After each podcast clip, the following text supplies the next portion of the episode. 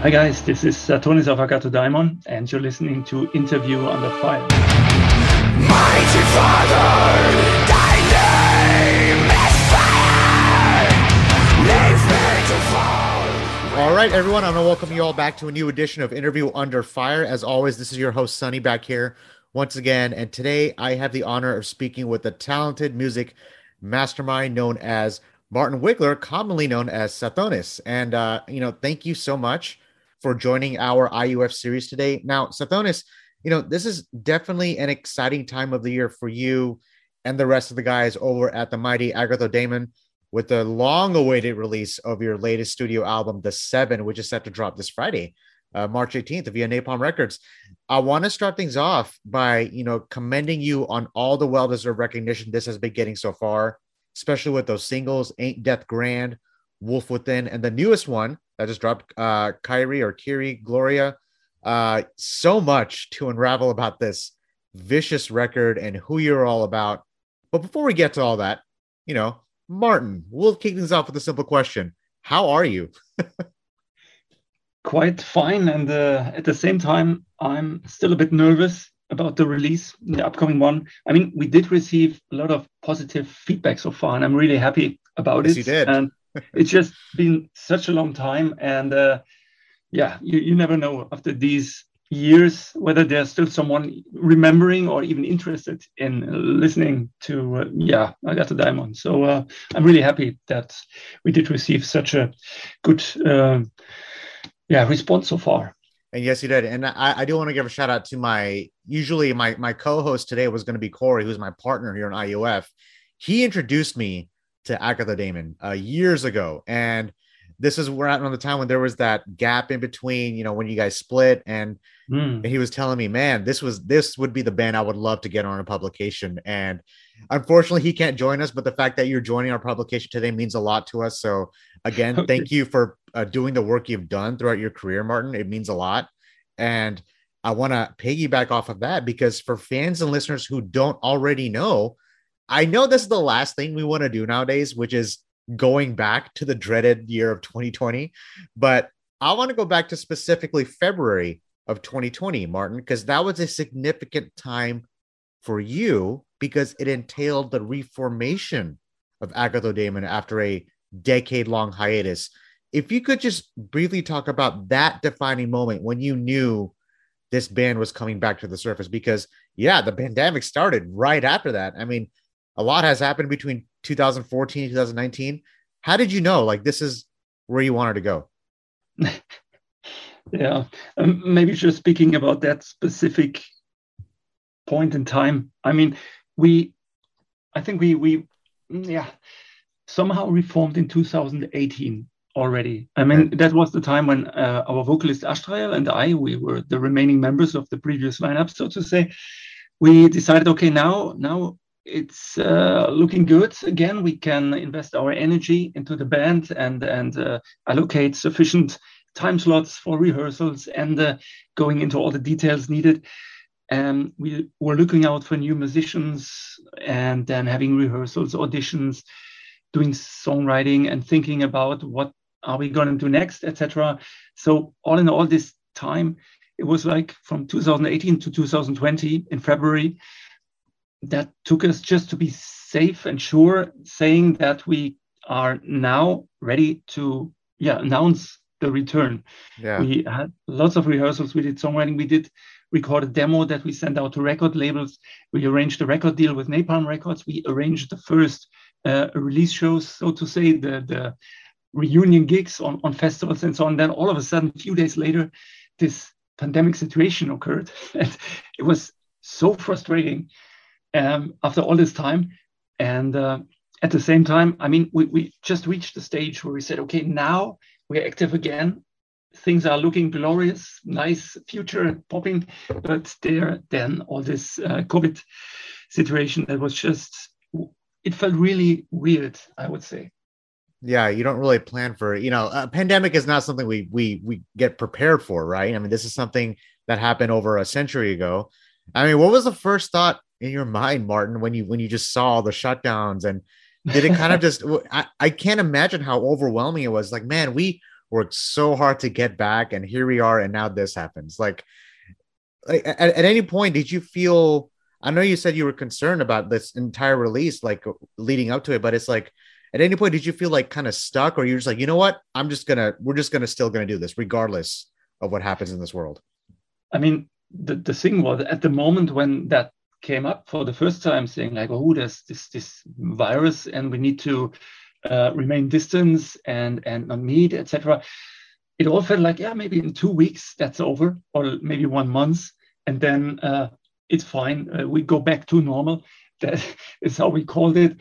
But then it took months and months, and now, I mean, we're still looking at festivals now that aren't uh, really confirmed yet and hmm. might be delayed into the third year in succession. So it's really nothing that we would have expected that would stay for such a long time. And who knows, maybe the next virus variant pops up all of a sudden and then things get even worse again. I mean, here in Germany, the, the clubs, etc., they are not reopened uh, somehow in, in full shape. So it's really hard to just look into your crystal ball and, and just know what will happen next month or even next year. Nobody knows somehow. And uh, therefore, yeah, it's it's been a, a wild ride behind the scenes, so to say.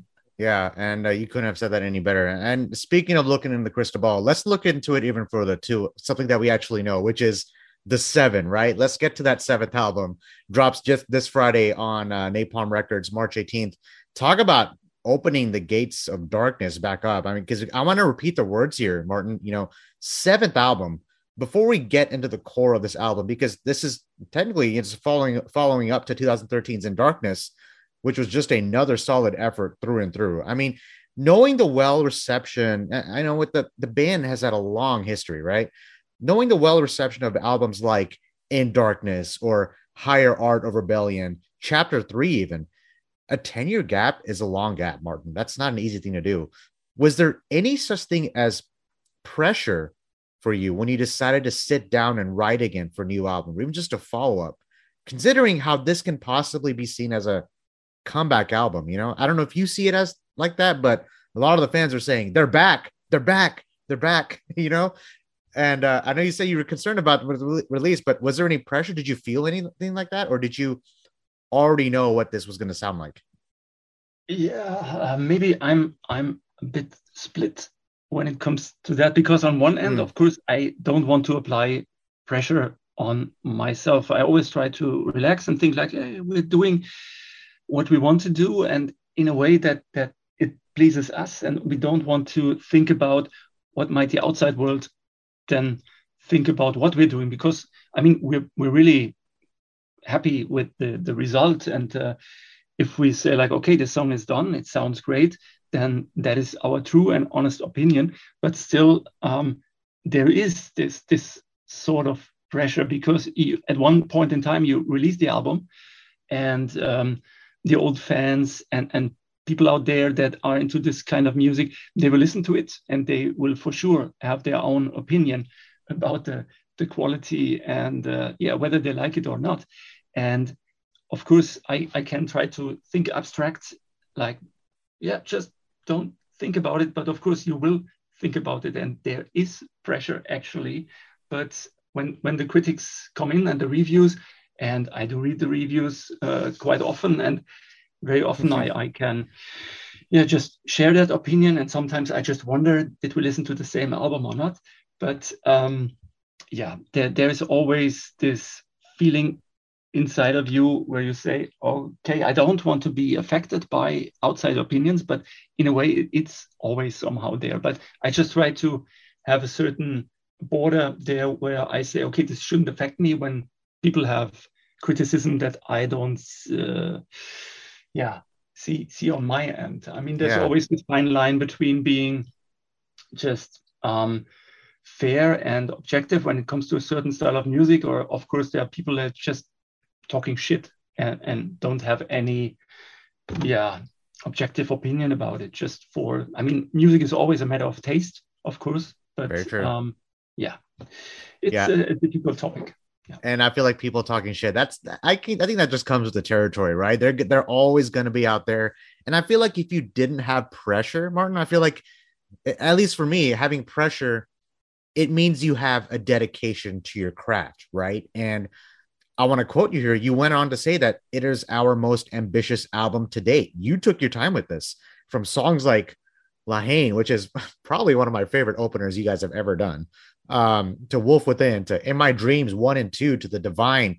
I mean, this had everything for not only an Agatha Damon fan, but for any heavy metal, black metal fan out there. If there's such a thing as a comeback, Martin, I feel like this is how you do it. And I can't wait to hear these songs live because you guys have blended in these sounds of uh, gothic and symphonic and black metal alongside these melodies and aggression, these grooves, even paying homage to your earlier material. I felt like this was also a refreshing take of everything that Agathodaimon is. I also felt as if this record was, you know, pushed not only you, but even your band members to be a better version of yourselves musically. Would you agree to that? Yes. And thanks so much for your detailed opinion and, and more even review uh, in that. But um, yes, and I, I, think I need to mention that we're really happy, Ashtrael and uh, myself, about the new band members. I mean, after the split in 2014, um, yeah, and, and, then the reunion, we weren't um, able to get back all the band members from the previous lineup. So we have new musicians in there. And it's always quite tough to actually find people that are somehow sharing the same um, i wouldn't say love for music but the same feeling when it comes to, to music riffs melodies and, and such and the, the songwriting approach and just getting the chemistry right again in order to somehow preserve um, the, the set of values and the mood that, that we tried to set with earlier albums and also continue what we did earlier even with new members. And we're really happy that we're actually having this lineup now. And that is also one of the reasons why it took us like two years before announcing that we would uh, be back again. So um, that isn't something you never can take for granted in a way, because when right. we started reforming the band, of course, I had my doubts. Maybe we, we don't find people that fit to to us. Uh, it wouldn't make sense just to look at it from a business perspective, saying, okay, we have a skillful guitar player. Here's uh, uh, the the, uh, the song. Here are tabs. Just learn it and play exactly as I want it to be. And and here's your uh, paycheck, so to say. I mean, we, we need to that happens stick together, right? I mean, I'm not sure if I can say luckily, but I mean, of course, we're not at such a stage where we actually earn big bucks or something. It's mostly the, the passion for music that counts, and uh, that we share common, um, yeah, uh, goals. Common, yeah, co- common interest, common passion. Yeah, common know, interest. Yeah, so we get along very very well, and uh, yeah, it feels great. I mean, when we wrote the first song together, I was really reminded of the, the early days when we uh, began songwriting in 1995 and so on. It was really just felt like reigniting the spark that just, yeah. Yeah, you, and, and, I, and, I, think you're talking about "Ain't Death Grand," right? Which was the first song exactly. you guys wrote together, which was happened to be the first single. I think that was great. Um, talking about I, again, you know, uh, uh it ties into what I said earlier because paying homage to your earlier albums, and I feel like the sound itself was also a actually no, I don't I don't think I, I know that the sound itself was a big part of this record that I really loved. Like Martin, I'm an audiophile these days. I'm very picky on how I want my music to sound, the way I want it to sound. But it was with a modern twist of everything that you guys are like today, like taking things from the past, taking things from the future, present, really, you know, and then blending it together. And I want to give a shout out to you, uh, Christian Bonifer, and he was the producer He's a longtime friend of yours. He's known as Kohle. I think that's his nickname. Exactly. and uh, and he's known for his work with Aborted and Powerwolf and Hamatom, amongst others. Talk about him for a minute here, because I'm sure there was that sense of comfortability in the studio for you, Martin, knowing that you had someone like Christian working on this record with you, right? Yeah, yeah. I mean, I'm, I'm always thinking like, should I consider him being like the, the sixth member? I hear that so many times. that's a good thing. Yeah, that I mean that's that's I mean there were times in the past where he was also uh, living his role as producer to a bigger extent, like giving suggestions like maybe we, we should take this part here and move it there and maybe cut this etc but um, starting with in darkness i think and also on uh, the new album it was more like yeah someone who's just setting the mood and uh, making sure that there are no obstacles in our way when we record those songs. And of course, he has a lot of input when it comes to defining the songs. We are, always have some sort of um, yeah uh, talk in advance, giving some examples, what we think, how it should sound, and and what our aim is like to to make the songs get them into a proper mood and and. Mm-hmm for me, it's always quite important not to think about one particular song, but how they blend in together with the rest of the album. So it's like a nice package. Um, the the album feeling has to be there, not just like the nowadays Spotify where you hit shuffle and repeat and and skip and whatever. It's just to me, it's important that the album as a whole makes sense. So also we need to adapt the production here and there from from track to track have some tiny um, changes. And therefore i mean we, we do trust Kohle a lot. And of course we know him and we can be honest. So there's no business talk in a way that you think about how do we express this? I should stay polite or whatever. We can be brutally honest in a way. And if he thinks something is shit he would tell us etc so um, going to the Kohlekeller studio always feels a bit like uh, coming home in a way, because as you mentioned, we've been there since more than 20 years and uh, seen how it changed over the years. And of course, also he developed a lot um, in his skills and the size of the studio. There are new uh, people there, new staff that he has, etc. So um, yeah, it.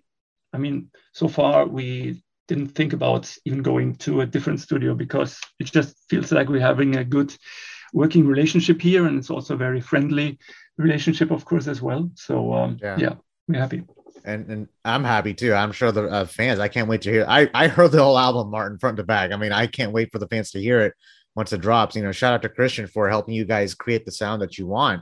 You know, between writing and structuring the songs and the production process, like we just talked about, you know, keep all this in mind as I'm asking this because uh, for people who don't know, I believe Agathodaimon means benevolent demon in Greek. Is that correct?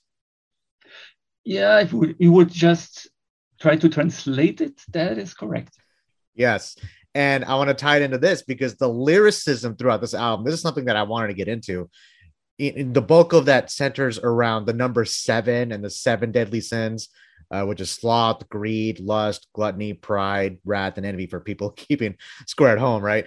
And uh, these 10 tracks total, all addressed with, you know, these religious topics that contrast with human beings and its original nature. Nature, you know, times are crazy right now, Martin. You know, and I feel like this is the soundtrack of the times. Even the way I'm looking at it, I begin to think about the tangibles of a theme to your music, like how important are themes to you? Is that always a big component to songwriting for a band like Agathodaimon?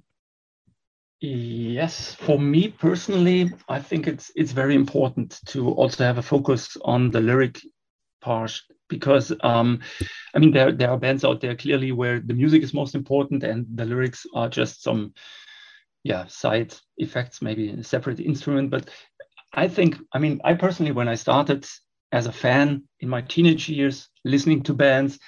The lyrics were also quite important to me. I was uh, sitting there with my lyric sheet or the booklets and uh, reading the lyrics. And their bands really have awesome lyrics and they add uh, a certain depth and a certain feeling and enhance the the just the musical vibes, the emotions, etc. It's it's really important to just have both the lyrics and the music. I mean, also there's a certain counter um, effect. I think one might influence the other, and mm-hmm. uh, as mentioned, also it it really can. Um, yeah, enhance the the overall uh, feeling and the, the atmosphere of a song. So I do try and uh, just put quite some attention to the lyrical side. That was also in the beginning when we still had our original vocalist Vlad.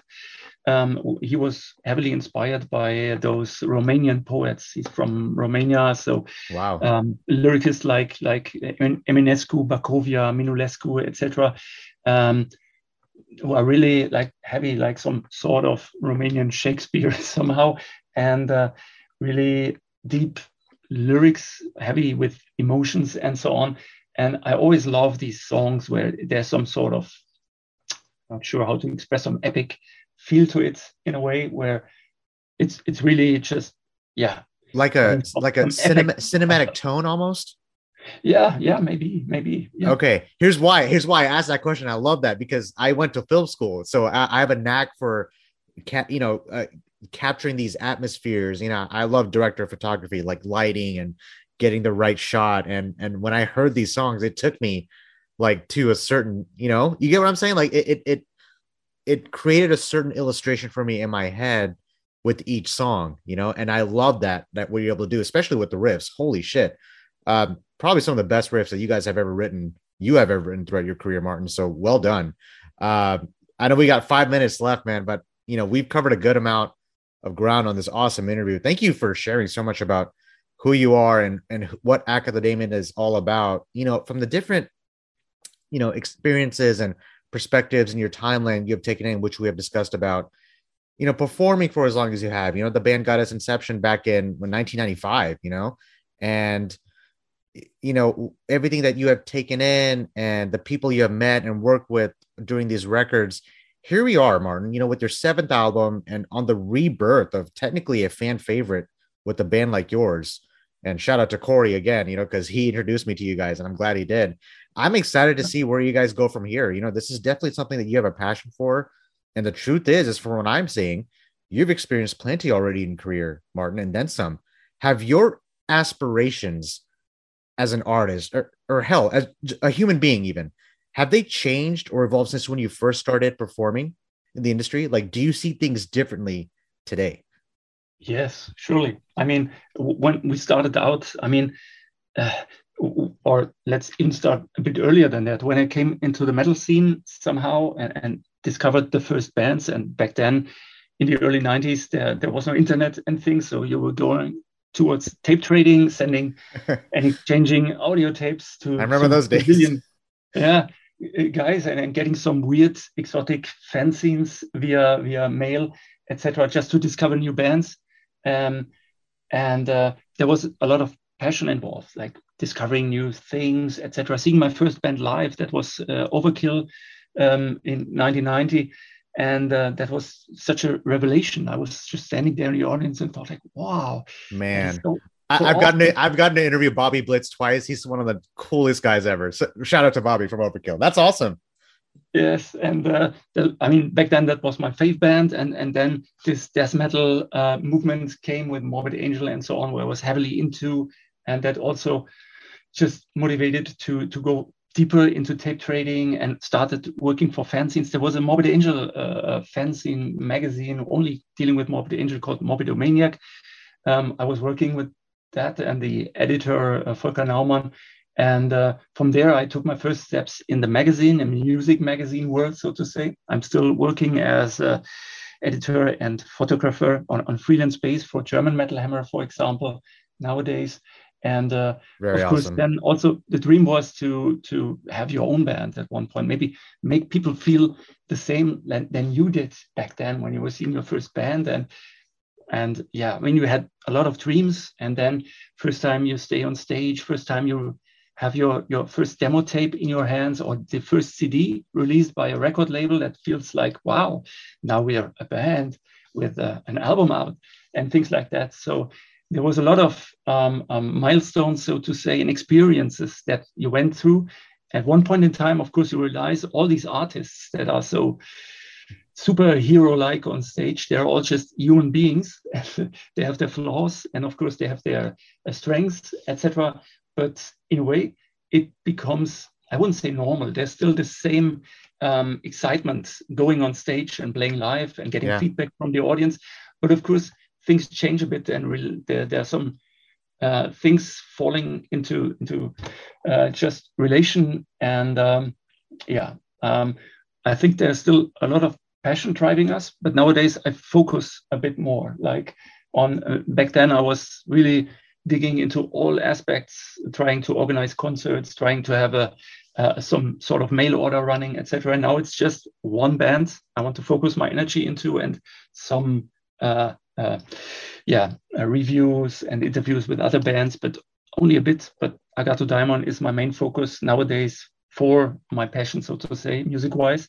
And um, yeah, that's it.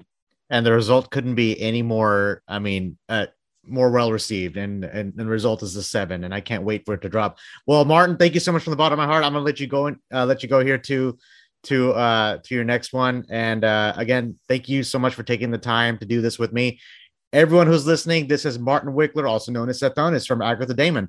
do us a favor pick up the seven this friday. Drops march 18th on napalm records. It is a album of the year contender. Um and check us out on interviewunderfire.com Martin, I'll let you go here. Thanks again. Uh, you have a so much, great week. Have a great release, and hopefully, I'll see you guys here in the states, here in Dallas, Texas, soon. All right. Stay that well, man. You're awesome.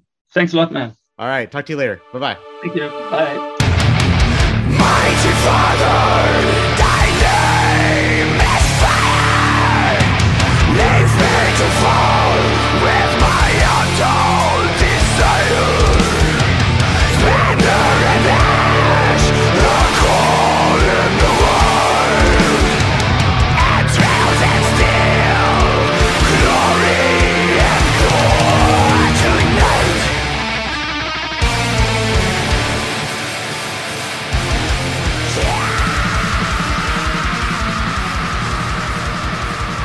guys, thanks for listening to Interview Under Fire podcast. If you guys liked what you heard, please subscribe and share our channel. And please leave a five star review as that helps us tremendously. If you'd like to check out more, visit www.interviewunderfire.com or our social media channels on Facebook, Instagram, and YouTube. And finally, we want to thank you all for the support you've been giving us. Keep it burning.